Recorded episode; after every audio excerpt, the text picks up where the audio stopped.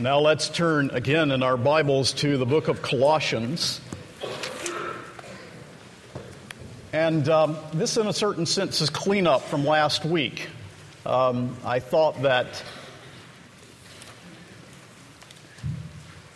there were simply things that needed to be dealt with in a little bit more depth than we could from this text last week. And we're going to be focusing upon verses 13 through 15 in Colossians 2.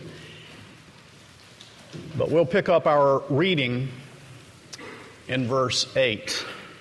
Our focus is on verses 13 through 15. We'll begin reading at verse 8. But first, let's bow before the Lord in prayer. Our Father, we humble ourselves under your mighty hand and contrast ourselves with your greatness and we offer to you our profound gratitude that you have given to us your word, which is inerrant, without error, in the whole and in the part. And we rely upon your word as your people. We live under the authority of your word until Jesus comes again. And so we pray that we will see ourselves to be a pilgrim people and that our very manna and sustenance is the written and proclaimed word. We ask, therefore, that we, your people, will hear this word with eagerness and joy, receive it into the very depths of our souls, and that you would transform our lives and conform us to the image of your own dear Son, the Lord Jesus. And for those among us today who do not know Christ, as they hear the gospel proclaimed, we pray for the Spirit's work within their hearts, that there would be those here today who walked in lost and walk out saved. And we pray these things in the name of Christ our Savior. Amen. Colossians chapter 2, beginning with verse 8. This is the Word of God. See to it that no one takes you captive by philosophy and empty deceit according to human tradition, according to the elemental spirits of the world, and not according to Christ. For in him the whole fullness of deity dwells bodily and you have been filled in him who is the head of all rule and authority. In him also you were circumcised with a circumcision made without hands by putting off the body of the flesh by the circumcision of Christ, having been buried with him in baptism, in which you were also raised with him through faith in the powerful working of God who raised him from the dead. Now we pick it up here today. And you, who were dead in your trespasses and the uncircumcision of your flesh, God made alive together with him, having forgiven us all our trespasses by canceling the record of debt that stood against us with its legal demands. This he set aside, nailing it to the cross. He disarmed the rulers and authorities and put them to open shame by triumphing over them in him. Now, I don't know if it's true, but I read somewhere that in the Bank of England years ago, when they canceled a debt, they nailed a nail through the debt. Again, I don't know if that's true, but I'm sure you will agree that in our relationship with God, that's our great need, isn't it? That the debt that we owe, that what we could not pay, that infinite load of guilt, that the debt would have the nail pierced right through it. Done, paid, you don't owe it anymore. And that's what Jesus did for us, and that's what Paul is dwelling on in the text before us. Now, in order to get there and to see also how he disarmed principalities and powers through the cross, I think that the first thing we need to do is go back to verse 13 and to remember our condition outside of Christ. Paul then tells us, and this is the first thing, that we were dead in our sins. Look at verse 13. And you who were dead in your trespasses and the uncircumcision of your flesh, God made alive with him, having forgiven us all our trespasses. We were dead. We were dead in our transgressions and the uncircumcision of our flesh. This is what we were. This is our past condition. By nature, we were dead in our transgressions. The world, spiritually speaking, is a vast graveyard. We are born into this world dead in our transgressions. incapable of raising ourselves to life. We are apart, according to chapter 1, verse 13, by nature, apart from Christ, we are a part of the domain of darkness. And when Paul speaks here of the uncircumcision of the flesh, this shows the complete corruption and ruin of our nature. It's not merely physical. When he speaks of uncircumcised, this refers also to the heart, the flesh, that is to say, the sinful nature in this present evil age. There is no promise of the deliverance from evil that does not involve the renewal of our hearts by grace, what Paul calls in Romans 2 the inward circumcision of the heart. Has your heart been cleansed? Is there the inward circumcision of the heart? That's our great need by nature. Now, what he says here about being dead in our transgressions is consistent with what the Bible everywhere teaches, the New Testament teaches, and certainly with what Paul teaches everywhere in his epistles. You will recall in Ephesians chapter 2, he begins by saying, And you were dead in the trespasses, trespasses and sins in which you once walked according to the course of this world, following the prince of the power of the air the spirit that is now at work in the sons of disobedience, among whom we all once lived in the passions of our flesh, carrying out the desires of the body and the mind, and were by nature children of wrath like the rest of mankind. And so he speaks in Ephesians 2, just as he does here in Colossians, of spiritual death. And in Ephesians 2, he speaks of spiritual death, that is, we are insensible to spiritual things, that our understanding is dead, the will is bound, we are powerless, we were conformed to vile practices, an ungodly walk, enslavement to Satan, to sin, and we were condemned under the wrath of God. Now, I would say that's hopeless and helpless, wouldn't you? Scripture never flatters human nature outside of Christ, it just doesn't do it. And so, in sum, what the Bible teaches and what Paul is saying to us here is that we are dead in sin, dead to spiritual things, dead to God's glory, totally depraved, totally unable to recover ourselves from our lost condition. Every faculty of our nature is under the dominion of sin. We are fallen. In short, God said to Adam, In the day you eat thereof, you will surely die. Physical death is the result of Adam's first sin, and spiritual death is the result of Adam's sin, so that our wills are enslaved according to the New Testament. In 1 Corinthians 2:14 Paul says the natural man cannot receive the things of the spirit of God for they are foolishness to him neither can he know them because they are spiritually discerned. The natural man is the man outside of Christ. He cannot know the things of the spirit of God because they are spiritually discerned. And this is true of every one of us apart from the intervening grace of God. But that's not all that Paul says, thank God. And we move along and we see the glorious gospel unfolded. Secondly, God has made us alive in Christ. Now look at verse 13 again. And you who were dead in your trespasses and the uncircumcision of your flesh, God made alive together with him, having forgiven us our trespasses. God made us alive in union with Christ. We died with him when he died. We rose with him when he rose in these great historical events of redemptive history, but also in the application of those things to our hearts and lives, we have now received spiritual resurrection. So that we go to Ephesians chapter 2 again, and the Apostle Paul, you can see again the twin epistles, can you not? How these things relate. And the Apostle Paul in Ephesians 2, having spoken of our depravity, says, But God, being rich in mercy because of the great love with which He loved us, even when we were dead in our trespasses, made us alive together with Christ. By grace you have been saved, and raised us up with Him and seated us with Him in the heavenly places in Christ Jesus. And so we have been raised together. We sing it, don't we? Long my imprisoned spirit lay, fast bound in sin and nature's night. Thine eye diffused a quickening ray. I rose, the dungeon flamed with light. My chains fell off, my heart was free. I rose, went forth, and followed thee. Amazing love, how can it be that thou, my God, shouldst die for me? That's what Paul is saying here in this passage. That's the idea, that's the theme. So that with the Heidelberg Catechism, we can use these words I have already, now listen, this is wonderful. I have already now experienced in my heart the beginning of eternal joy. already, because we are raised in Christ Jesus. Now, Paul uses the language of resurrection. You know, John uses the language of regeneration. You must be born again.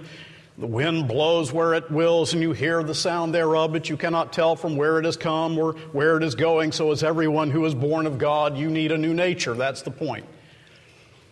So, whether you're using the language of resurrection or new birth, the point is given our depravity, given our total inability, given our Adamic natures, given our bondage of will, God must do something. He must open the heart. God must regenerate. God must give life. God must raise us from spiritual death. God must give us eyes to see.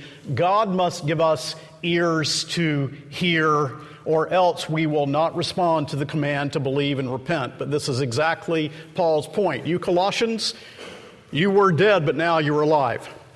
God has given you that spiritual life. God has done that for us, people of God. He's done that for us.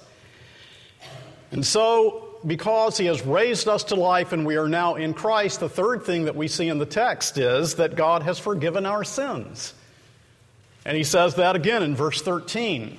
And you, who were dead in your trespasses and the uncircumcision of your flesh, God made alive together with him, having forgiven us all our trespasses. And I love that word all.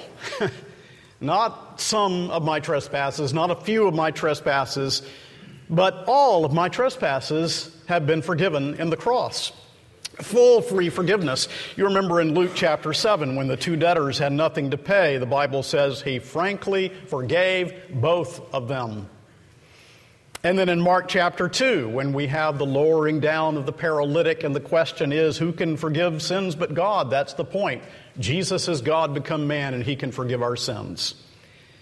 You know, I remember thinking of how terrible sin is and how it influences every faculty of our nature completely and utterly. I remember my mother telling me a few times that she played Lady Macbeth in her senior high school play. And a couple of times she acted out a part of the scene for me. What a dame of the theater my mother would have made. I mean, she was good, but I'm glad she was just mom. I'm glad she focused there.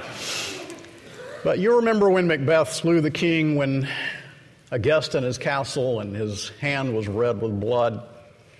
Lady Macbeth tells him to go and wash his hand. Will all great Neptune's ocean wash this blood clean from my hand? He asked.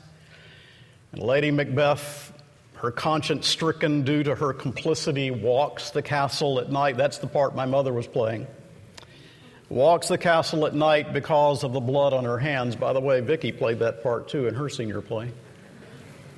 I didn't marry her because of that. I found that out later. So here, Lady Macbeth's hands, she, she sees her bloody hands. Yet here's a spot, out, down spot, out, I say. Here's the smell of blood still. All the perfumes of Arabia will not sweeten this little hand. And I remember being sort of delightfully frightened when my mother acted this crazy woman out for me. But you know, Shakespeare was dead on. He was absolutely right. There's so much of Christ in Shakespeare, you know, so much of the Bible, so much of original sin and the need for redemption, as in much literature, and he was right on. My hands are bloody with guilt. I nailed him to the cross, didn't I? Didn't my sins put him there? Haven't I sinned against God and against my fellow man? How could I ever be forgiven? And the answer of the Bible is the instrument is the cross. What can remove the blood of my guilt? The shed blood of Christ, the necessity of atonement he went there as my substitute and there he paid the debt. Hebrews 9:22 Without the shedding of blood there is no remission of sins. What can wash away my sin? Nothing but the blood of Jesus. For my cleansing, this I see, nothing but the blood of Jesus. This is all my hope and peace, nothing but the blood of Jesus. This is all my righteousness, nothing but the blood of Jesus. Oh, precious is the flow that makes me white as snow. No other fount I know, nothing but the blood of Jesus. Lady Macbeth needed the gospel. You and I need the gospel. So, what's the instrument? The instrument is the cross. And that leads us to the fourth thing we see God has blotted out the handwriting that was against us. Verse 14 by canceling the record of debt. You see, He's forgiven our trespasses by canceling the record of debt that stood against us with its legal demands. This He set aside, nailing it to the cross. So He blotted out the handwriting that was against us. The handwriting means debt. F.F. F. Bruce puts it this way a mountain of bankruptcy. Now, that's a picture, isn't it? A mountain of bankruptcy. That's what I owed. Handwriting means a record of debt. The term was used most often of promissory notes and bonds in the first century AD. It's only used here in the New Testament. The word means certificate of indebtedness, bond. The record of debt, Paul says in this verse 14, was against us. Against us. That means the law of God was against me, that I was guilty, I was under condemnation and wrath. For the Jew, of course, this took the form of the Ten Commandments and the Pentateuch. For the Gentile, uh, the law of God written on the conscience. But C.F.D. Moule, I think, summarizes this well when he says what Paul is saying is this I owe God obedience to his will. I owe God obedience to his will. Signed, mankind. Signed, David. Put your name there. How is this law against us? Well, the law is good. It reflects the holiness of God. The law demands perfect, personal, perpetual obedience. The law cannot be slacked. The law is spiritual. That's what Jesus is teaching on the Sermon on the Mount. You see, it's not, it's not simply not to have committed externally adultery or externally hated your neighbor. It's to do that in the heart, which every one of us has done. That shows the spirituality of the law, and it shows, as Machen put it, that a low view of the law, which was the Pharisees' problem, a low view of the law makes a man a legalist in religion. A high view of the law makes a man a seeker after grace. So when the Holy Spirit shows to us our indebtedness and demonstrates to us the perfection of the law which we cannot attain and how it comes against us to condemn us, then the Spirit of God uses that in order to draw us out of self unto Him, out of sin, out of darkness, into light in the kingdom of God's own dear Son. The law was against us because of our sins. But the glory of it is in verse 14 that it says he has taken it out of the way. He has erased it. Exalepho, the word means to wipe away. It can mean to wipe out. It can mean to erase. Uh, for example, an abecedarian, you have a, a wax tablet on which you're learning your, your alphabet. so you write a few and then you wipe them out. You write and wipe them out. He has wiped clean the slate for us. It can mean remove, obliterate, blot out. And then he says, literally translated, he's carried it out of the midst, which means I can't even see it anymore. It's not there anymore. He's removed it. He took the IOU out of sight and he nailed it to the cross. Proselao means to nail fast. He nailed it fast to the cross, in nailing himself to the cross. And what do I mean by that? I give my life, no man takes it from me. In giving his life on the cross and permitting himself to be nailed upon the cross, he nailed my IOU to the cross. Now, this, of course, is what Paul is teaching in the book of Galatians. Turn to Galatians 3. Keep your finger here just to remember these verses that I will read just quickly. Galatians 3, let's read verses 10 through 13. Now, here arguing against the Judaizers that want to add to the work of the cross, Paul says in Galatians 3:10, "For all who rely on works of the law are under a curse, for it is written, cursed be everyone who does not abide by all things written in the book of the law and do them." Now it is evident that no one is justified before God by the law, for the righteous shall live by faith. But the law is not of faith, rather, the one who does them shall live by them. Christ redeemed us from the curse of the law. Now that's the IOU. By becoming a curse for us, by taking that IOU for us. For it is written, Cursed is everyone who is hanged on a tree. And no wonder then in chapter 6 of Galatians, in verse 14, the Apostle Paul says toward the end of this book, But far be it from me to boast except in the cross of our Lord Jesus Christ, by which the world has been crucified to me and I to the world.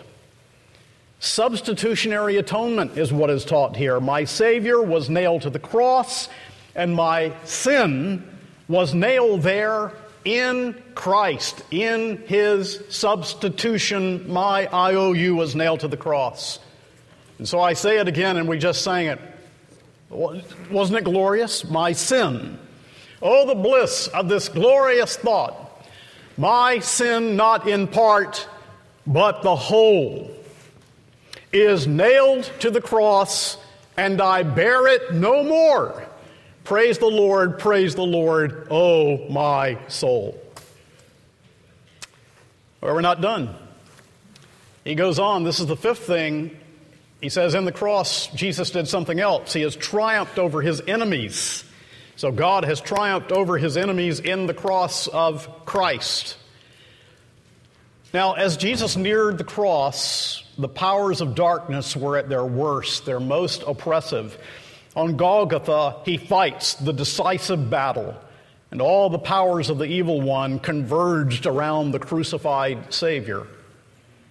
And Paul, in this verse, look at verse 15 of Colossians 2, says, He disarmed the rulers and authorities and put them to open shame by triumphing over them in Him. The Greek participle that he uses here means to take off or to strip off, just as one might strip off an article of clothing.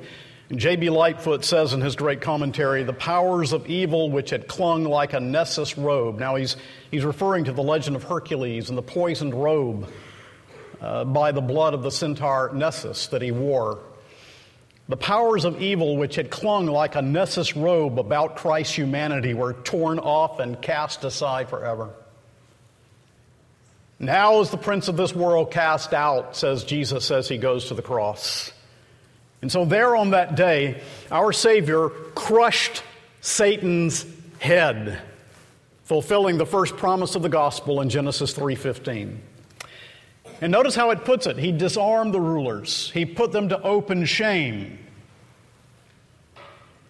The word that is used here means to expose to disgrace. It can even mean to mock. He mocked the powers of evil, and he led them in triumph as a defeated enemy. Which, of course, would have brought to mind, as I pointed out last week, you remember the reference to Appian and his Roman history? The Roman triumph, the triumph of the cross is seen in view of the general that defeated his enemy when the Roman Senate awarded him a triumph. And he was honored through the streets of Rome, and all the booty and all of the captives were shown off to the city, and the legions were there marching, and the people cheered, and the captives were seen as conquered enemies chained to the chariot of the great victorious general.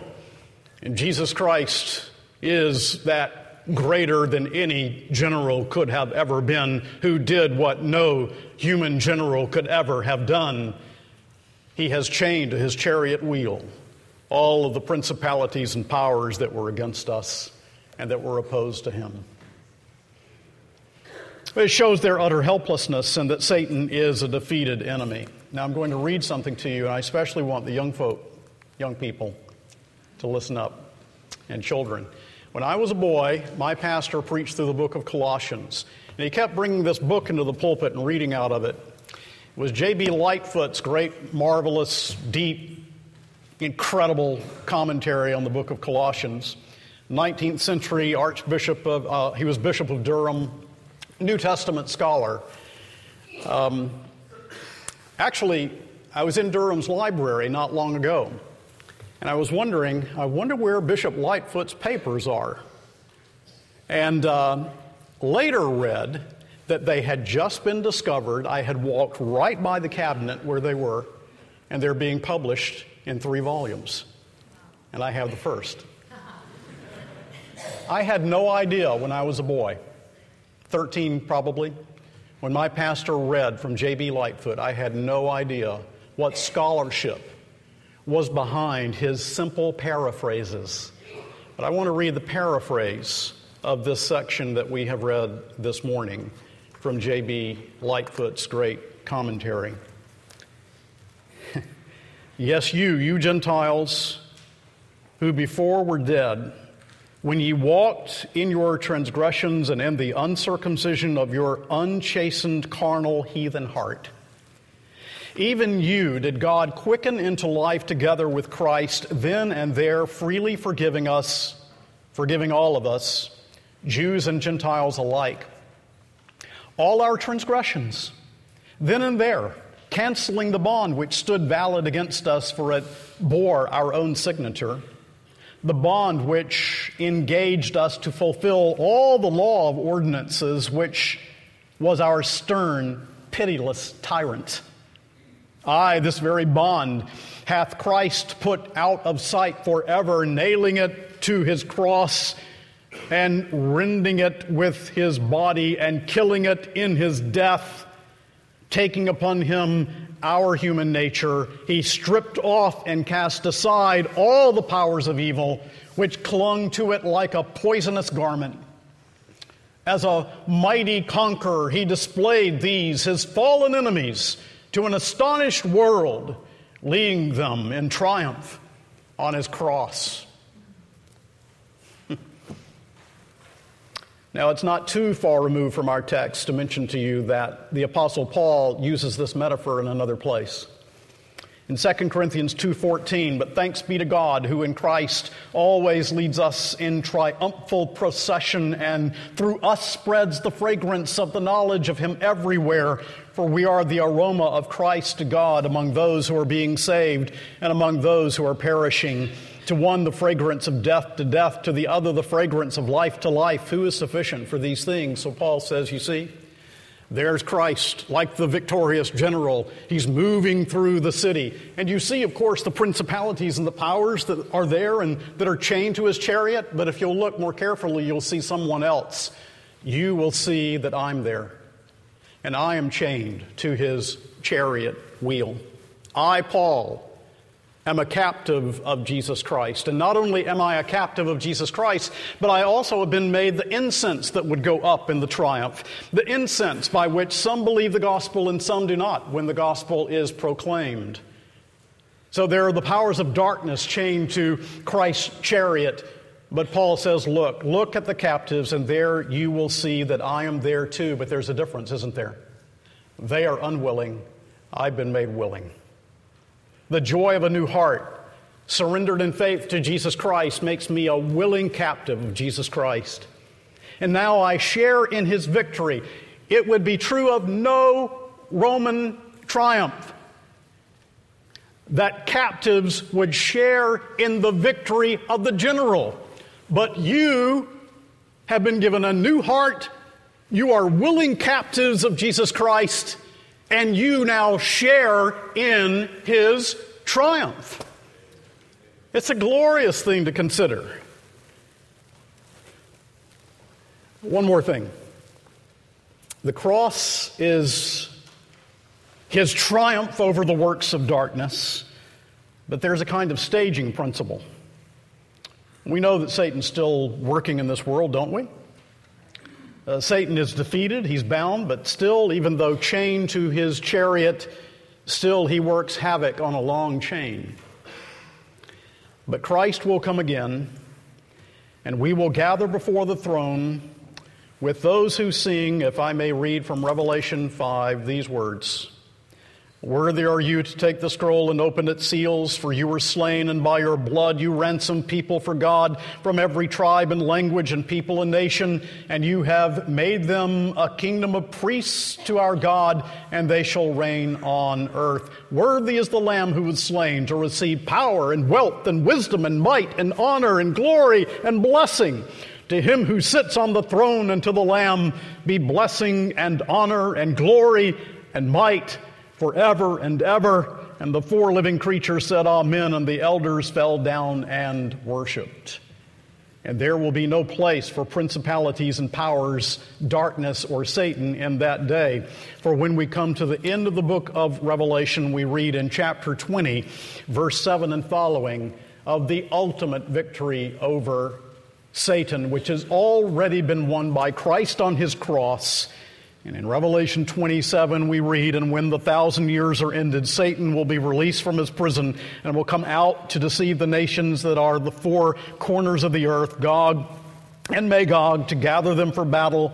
Their number is like the sand of the sea, and they marched up over the broad plain of the earth and surrounded the camp of the saints in the beloved city. And fire came down from heaven and consumed them.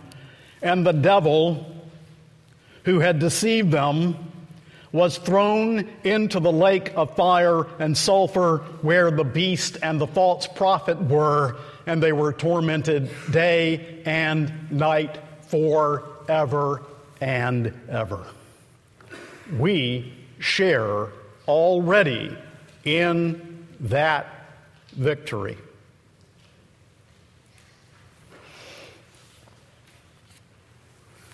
So, This text tells you you were dead. God has made you alive. He's forgiven you, believer, your sins.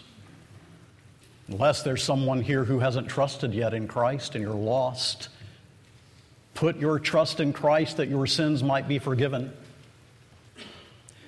And he nailed the IOU that was against us to the cross, and he triumphed over every principality and power.